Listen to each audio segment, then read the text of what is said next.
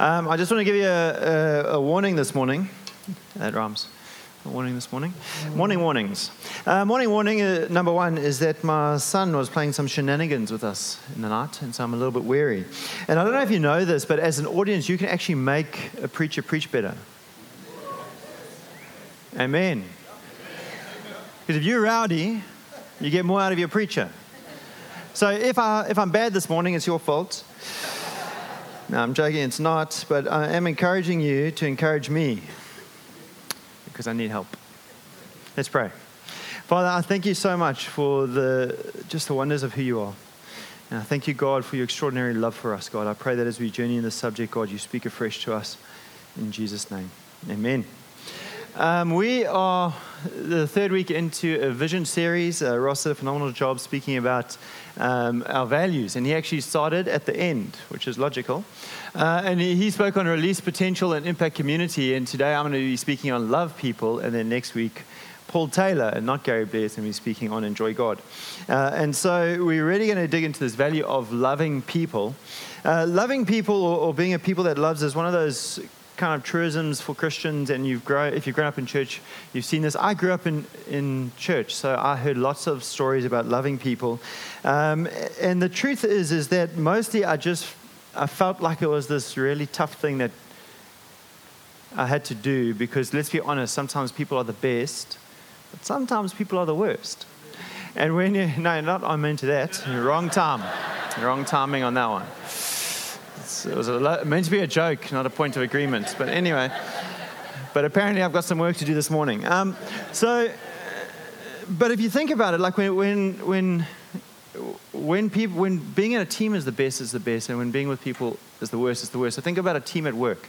There's nothing better than feeling like you're a part of a team. Everyone knows their place. You can rely on each other trust each other and together you're accomplishing something that you could never do uh, on your own. And that's an amazing thing but there's nothing worse in the working world when uh, than when the team is fractured and fragmented and there's mistrust and people are like forming little you know, partnerships and, and, you know, division, and, and then it's the worst. Or, or think about a family environment that when families are working and the family environment is working, it's like it's awesome.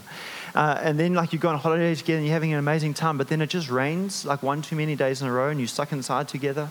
Um, and you know where this is going, and then all of a sudden it's the worst.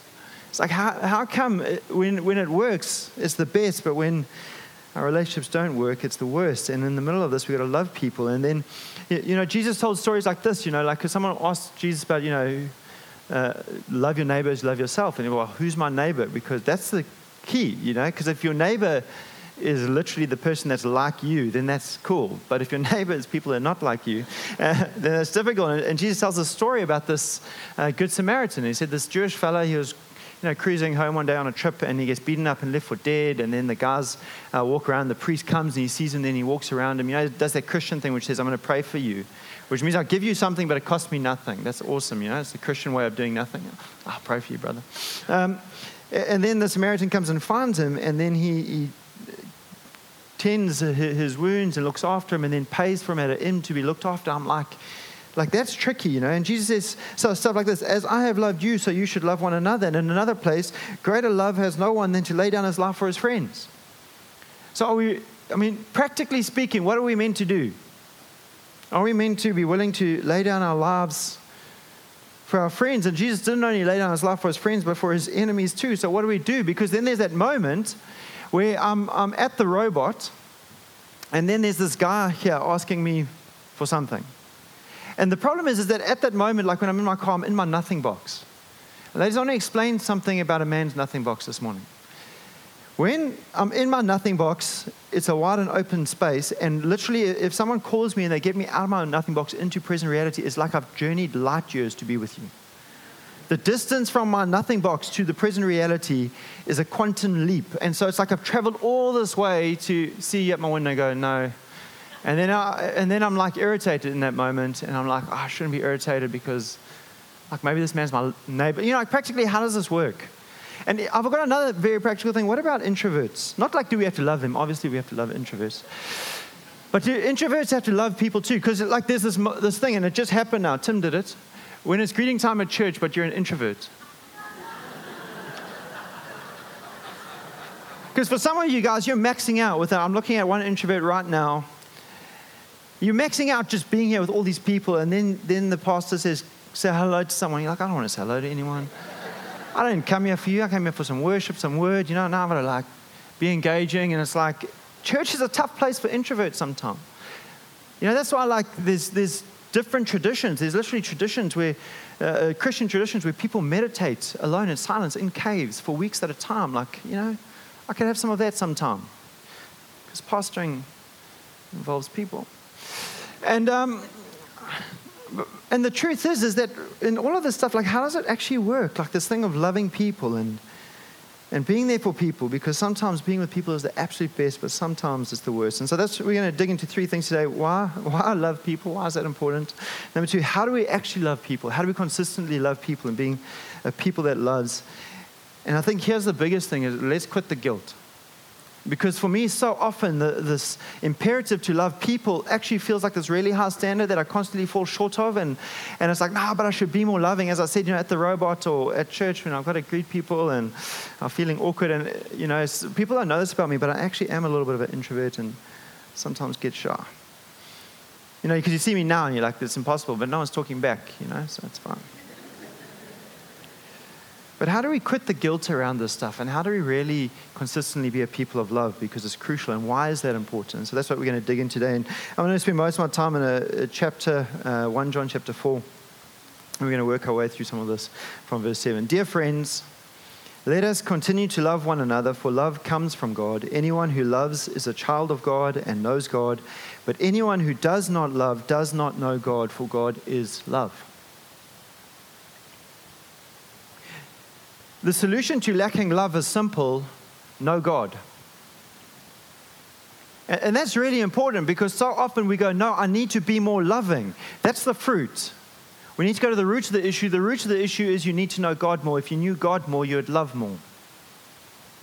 So keep the main thing the main thing.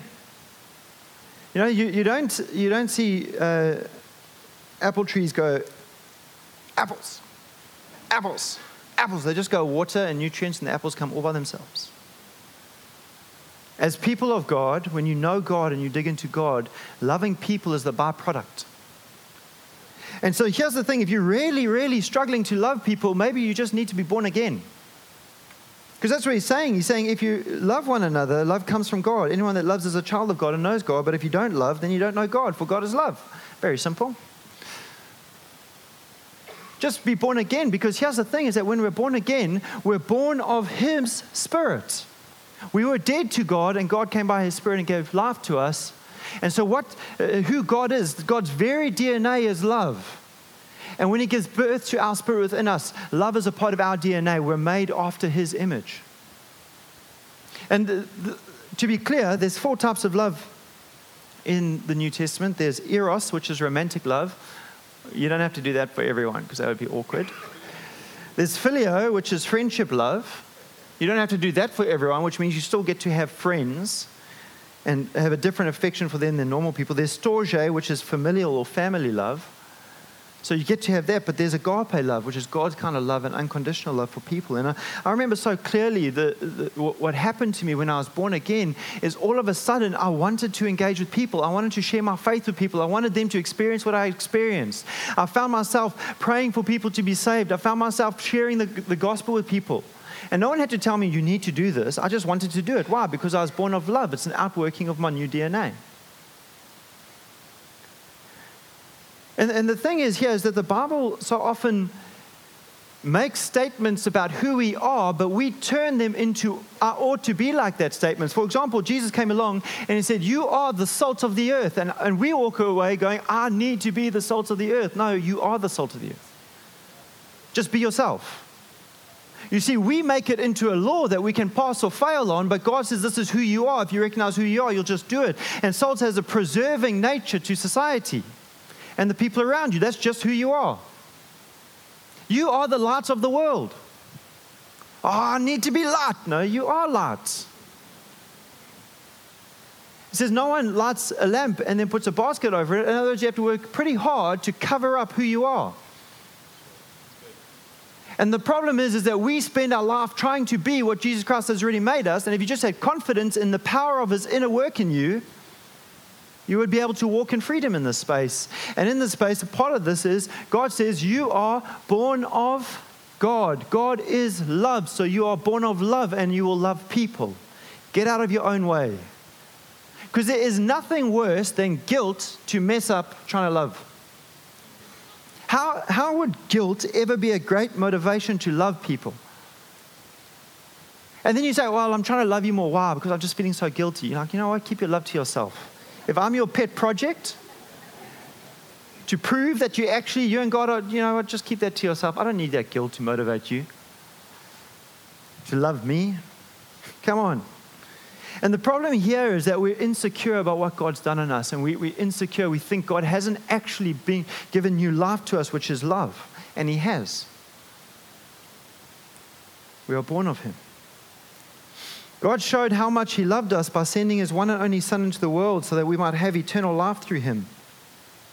This is real love, not that we loved God, but that He loved us. You see where His focus is? Not that we loved God, but that He loved us. His focus isn't on his or anyone else's ability to love. His focus is on the love of God that motivated him to act. This is real love, not that we love God, but that He loved us and sent His Son as a sacrifice to take away our sins. I want you to know that, that God's love is fully expressed by the fact that He sent His Son to die for you. So often, because here's the thing the root of this is if we experience the love of God, we'll have something to give away. And so often I've, I've seen people who said, Man, I had this encounter with the love of God, and I just knew how much God loved me. I had a friend, he, was lying in hospital. Many of you know him, Stu Morrison. He shared the story here. He was sick with depression, he was bulimic, he was, had a back operation, he was absolutely broken. And in that space, God said, I love you. And it shaped his life because he said, I'm at my worst, and if at my worst you love me. And he believed it and it shaped his life. And I was like, yo, I want to love like Stu, but I, I just need to have Stu's kind of experience then. And what happens is we, we compare our experience with God with someone else's experience of God and we use it as a disqualification. Well, if I had that experience, I'd be that too. If you want to know the love of God, look at the cross. You don't need any more evidence that God loves you. And here's the thing is that the thing that motivated the Father to send his Son and the thing that motivated the Son to go to the cross is love, not justice. You know, sometimes I think the reason he had to go there was for justice, to satisfy justice, and it's correct, but it wasn't enough to send him to the cross. Not mercy. He wanted to show mercy. It wasn't enough to send him to the cross. The thing that motivated Jesus, the primary motivation of Jesus going to the cross was his love for you. His love for you. God gave himself for us. Paul says this in Ephesians 5 it says, Husbands, love your wives as Christ loved the church, who loved her and gave himself for her. The reason Jesus Christ gave himself was out of his love for the church. And he took upon himself our sin and all that that meant, and he was separated from his Father because of his great love for us. We are the bride of Christ. In Genesis 29, there's this amazing story where Jacob, he's run away from his brother Esau because he stole his birthright. He's gone to his uncle Laban and he's fallen in love with a young maiden named Rachel and he wants to marry her. But now he's got no bucks and he had to pay lobola. We know how this works. Literally, it's a dowry, it's lobola. And so he strikes up a deal with his uncle and he says, Man, if I work for you seven years, then that will be my payment. I'll work seven years. So think of that. Take your salary, times it by 12, times it by 7. Seven years he works. And I remember being a young man and reading this and, and going, yo, this girl must have been some girl. I mean, now I understand, now that I have my wife. But seven years is a long time. And the amazing thing is, it says this so Jacob worked seven years to pay for Rachel, but his love for her was so strong that it seemed to him but a few days. But a few days. And who are you to Jesus Christ? It didn't cost him seven years, it cost him his life. It cost him his life. Forget seven years. He gave, he, he left heaven and came to earth and took your sin upon himself and died your death so that he could have you because of his great love for you. And Paul says this, the life I live in the flesh, this is Galatians 2:20. I live by faith in the Son of God who loved me and gave himself for me. We can spend the rest of our lives journeying into this and looking at the cross afresh again and again and still only ever scratch the surface of Jesus Christ's love for us. Dear friends, since God loved us that much, we surely ought to love each other. No one has ever seen God, but if we love each other, God lives in us, and his love is brought to full expression in us. I think this is such an extraordinary thing. It says there, no one has ever seen God, but if we love each other, God lives in us and his love is brought to full expression in us. In other words, no one has ever seen God, but if we love each other, people will see God. Jesus said, By this will all men know that you are my disciples by your love for one another. So the way we love on each other is a testimony to the world that Jesus Christ is real, and it's the only place they can really see God. Well, one of the only places they can really see God in the way we treat each other. It's brought to full expression. We mature, we grow up in love. Why? Because we're born of our Father, we're born of His DNA, and He is love. And so as we learn to love, we actually look like Him. And here's the thing is that we grow up in love we look more and more like our Father. Now, I have a son. I talk about him every time I preach, so if you've been coming, you'll know about him. His name is Judah, Joe Blair. And we've got a picture of him. He's over here. He's about five or six months old at this stage. It was obviously quite a chilly morning, and so we were both in our hoodies.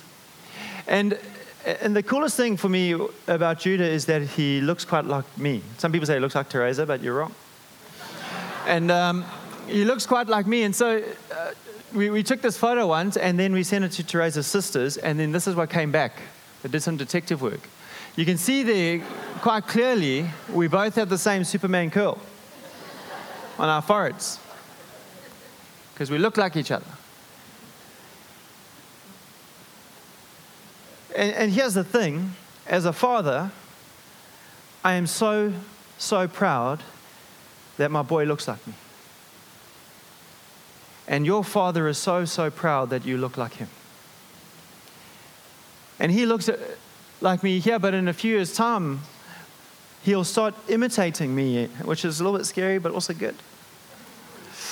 He'll start imitating me, and who's going to look more like his father? Is it, is it six month old Judah, or is it, you know, three year old Judah, or is it five year old Judah, or 12 year old Judah, or one day when he's 40, especially if I'm a really good father, that he'll imitate what he's seen and his life will be a reflection of mine. And here's the thing is as you grow up into as you mature in your faith, you increasingly look like your father. But what happens is we look at where we're at right now and we say, I need to be more mature. And we place guilt and pressure on ourselves to become that. And I want you to know that even if you're six months old, Judah, if you're only six months and you're just starting to look like your dad, he's still so proud of who you are. You need to celebrate the ways in which you're growing in love right now and realize that your Father in heaven looks at you and goes, That's my son, that's my daughter, you look like me, and he's not sad that you not, don't look more like him yet because you're going to grow up into that. Quit the guilt. He loves you.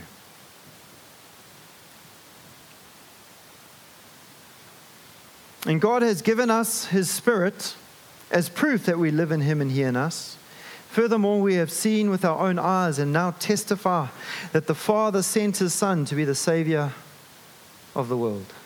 Furthermore, we have seen with our own eyes now testify the Father sent His Son. There it is, the Trinity. There's the Spirit, there's the Father, and there's the Son. And each of these has a special message of love for us and draws us into the midst of that. The Father loved us so much that He sent His Son. And the Bible says He did it so that He would be the firstborn amongst many sons and daughters. In other words, He had one son, but it wasn't enough. He needed some more. We don't always understand that. Like we understand it to two, maybe three, maybe four kids. But that's because we've got capacity issues. God doesn't.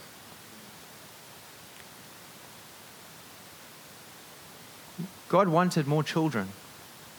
And so he made you and redeemed you to himself out of his great love for you. And I don't know of any love like a parent's love for their kid. It's a love that you don't have to earn, you don't have to, you know. I mean, I love my wife, but there was a process of falling in love with her. And there were questions like, is it, isn't it? Should we get married? Shouldn't I never I never had that with my son. God loves you. You're one of his kids. And then there's Jesus, who spent so much time interacting with sinners and he was always around the unlovely and the unlikely, around prostitutes and tax collectors. You know, we always hear that Jesus hung out with prostitutes and tax collectors. He also hung out with Pharisees. He also hung out with the religious. It didn't matter if you're absolutely lost in your sin or absolutely lost in your self righteousness, Jesus hung out with them because he wanted to be with them, and Jesus wants to hang out with you and be with you. Jesus likes being with you, he wants to be around you. And then you've got the Spirit of God that comes to live in us.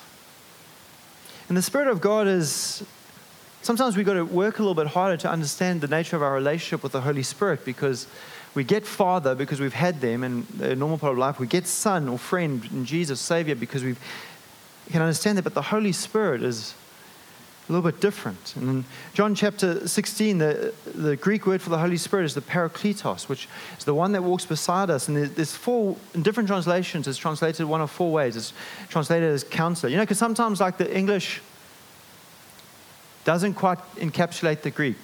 And we'll know this because there's some words that you just can't translate. That's why we still use the slangs. For example, I don't know if I can say this in church, but I'm going to say it anyway. You tell me afterwards if I'm allowed to say it. For example, the word gatvol. Think of a single English word that gives the feeling of gatvol. There's no word. There's no single English word that gives us the full understanding of who the Holy Spirit is to us, the Parakletos. So there's four words in different translation. One is counselor. I don't know if you've ever been in a season of your life when you needed counsel and you couldn't afford the 1500 Rand an hour of a really good counselor. Well, the Holy Spirit will be your counselor. Also, another word is advocate. Advocate. Advocate is one that represents you. I don't know, but if I was went to court, I'd want a very good advocate because I don't know if I, you do a better job at representing me than I would myself. And the Holy Spirit is your, sorry, the Holy Spirit is your advocate. Representing you before the Father. He's the consoler. He, he's the one that has empathy with you and, and can feel with you. And He's your intercessor representing your needs before God. The Holy Spirit can be grieved. It says, Do not grieve the Holy Spirit. And the only reason you can grieve the Holy Spirit is because He wants connection with us. You can't grieve someone that doesn't want connection with you. And then He empowers us for service and He gives us gifts and abilities and talents and then He anoints those. It's kind of like the Holy Spirit doesn't want to miss a moment of our lives because He loves us. And the question is, what must we do to have this? Relationship with this God, the Father, Son, and Holy Spirit that loves us so much. Verse 15 All who declare that Jesus is the Son of God have God living in them and they live in God. Sorry, is that it? No seven year training, seven years of work, some great escapade you've got to do for God. No, all who declare that Jesus is the Son of God have God living in them and they live in God. Do you declare that Jesus Christ is the Son of God? when God lives in you. The barrier to entry is so low. Just receive His love. Such love has no fear because perfect love expels all fear. If we are afraid, it is for fear of punishment, and this shows that we have not fully experienced His perfect love. You see, fear is anti love. And while this is speaking about us and God, the truth is, it, is it spills out into our relationships with people. Ever approached a relationship with someone and there's a sense of fear there because you fear their rejection or you fear their disapproval or you fear a breakdown? What are they going to say or think about me? Or then there's just room to receive more love from the Father. What we're doing in that moment is we're taking the questions of our life Am I worth loving? Am I significant? Am I valuable? And we're taking those questions to other people. And God says, Bring those questions to me. He's already declared that you're worth loving. You're so valuable that He died on a cross for you. Stop taking your questions to people because if you take your questions to people, they're going to let you down. You're going to live your life in fear. You know, fear is at the root of all broken relationship racism, sexism, breakdown in family relationships because at some point we fear that this person is going to withhold us. But when we're secure in His love, it blunts the potential pain of others hurting us because we've taken our ultimate questions of our value and our worth and our significance to God. And He's answered them by His love. And in this closing sentence, we love each other because He first, because He loved us first. You see, we need to get the order of our life right. And so many of us, we, we, we, spend our time chasing career goals and chasing money goals and chasing friendship goals because we're looking to those things to satisfy our hearts. Spend your energy chasing the love of the Father pursuing His love, pursuing that relationship, and taking that answered question, I am deeply loved to people around you, because then you can love them.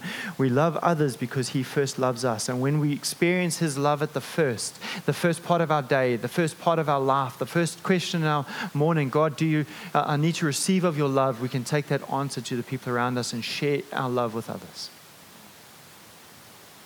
When we talk of a church, and a value of love people, what we're saying is that we're a people that are so embedded in His love that we've got some love to share with others. Recently, I've been working on a testimony with someone in our community They came to faith in this church. And, and this person comes from a horrific background. Like in 20 years of pastoring, it's one of the worst I've ever heard smashed up by life, the kind of childhood that really is, yeah. And she said, I came into this place and I saw the love that these people had for each other, and I was in worship and I experienced the love of God, and it broke my heart. If you met her now, she's one of the most loving people I know. There's not a ministry strategy in the world that can do that. That's not a clever life group system. That's not a clever get involved in church system. That's not a clever, we've got some grow groups for you system. That is the love of God doing what only the love of God can do. When we're saying we want to be a church that loves people, we want to be that kind of church where when people walk in here, they experience something of God's love and it changes them and it's supernatural and it's beyond what we can strategize or think up. We're not that smart. We need to know the love of God. We're going to take communion now, so I'm going to invite our uh, hospitality teams to hand out communion. And really, what we're going to do here is we're going to have a celebration of God's love for us a celebration of the fact that He loves us.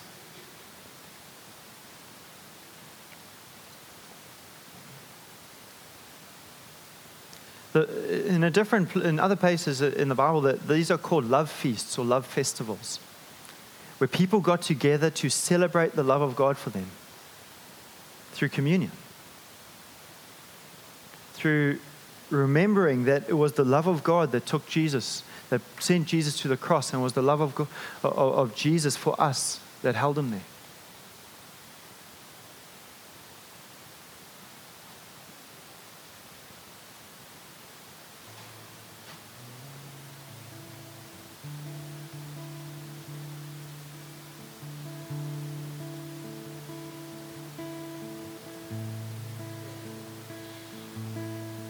Now, Jesus, as he hung on the cross, the last thing he said was, It is finished. And some of you have a question this morning in your heart God, do you really love me? And I want to say to you, It is finished. His love for you is secure. Some of you need physical or emotional healing this morning, and the Bible says that he was whipped for the forgiveness, uh, for the healing of our body, that his body was broken so that we could be healed. And I want to say to you this morning, it is finished. He has paid in full for your healing. And he became poor with our poverty so that we could become rich with his riches. It is finished. Whatever provision you need this morning, you can find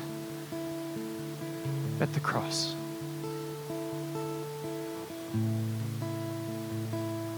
Some of you need comfort this morning. You're going through pain in your own life or the life of a loved one. And the Parakletos, the Holy Spirit, lives inside of you to comfort you.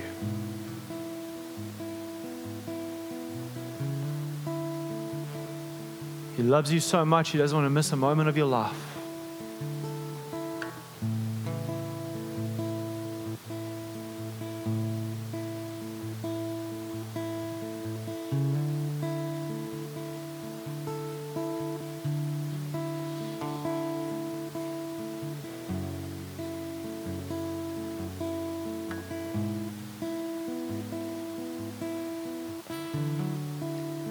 God did this so that we could become His sons and daughters. Behold, what manner of love the Father has bestowed on us, that we should be called sons and daughters of God.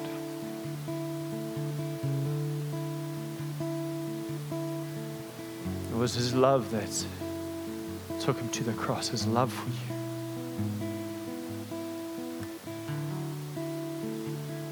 So we're going to eat of his body this morning. I just want you to say this in your own heart Lord Jesus,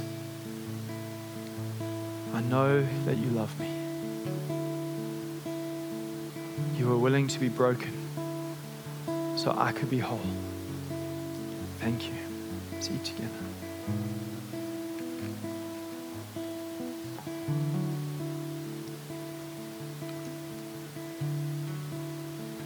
Going to take this cup. You pray this prayer in your heart, Lord Jesus. I know that you love me because you shed your blood for me so that I could be righteous in your sight. So that I could have a relationship with you.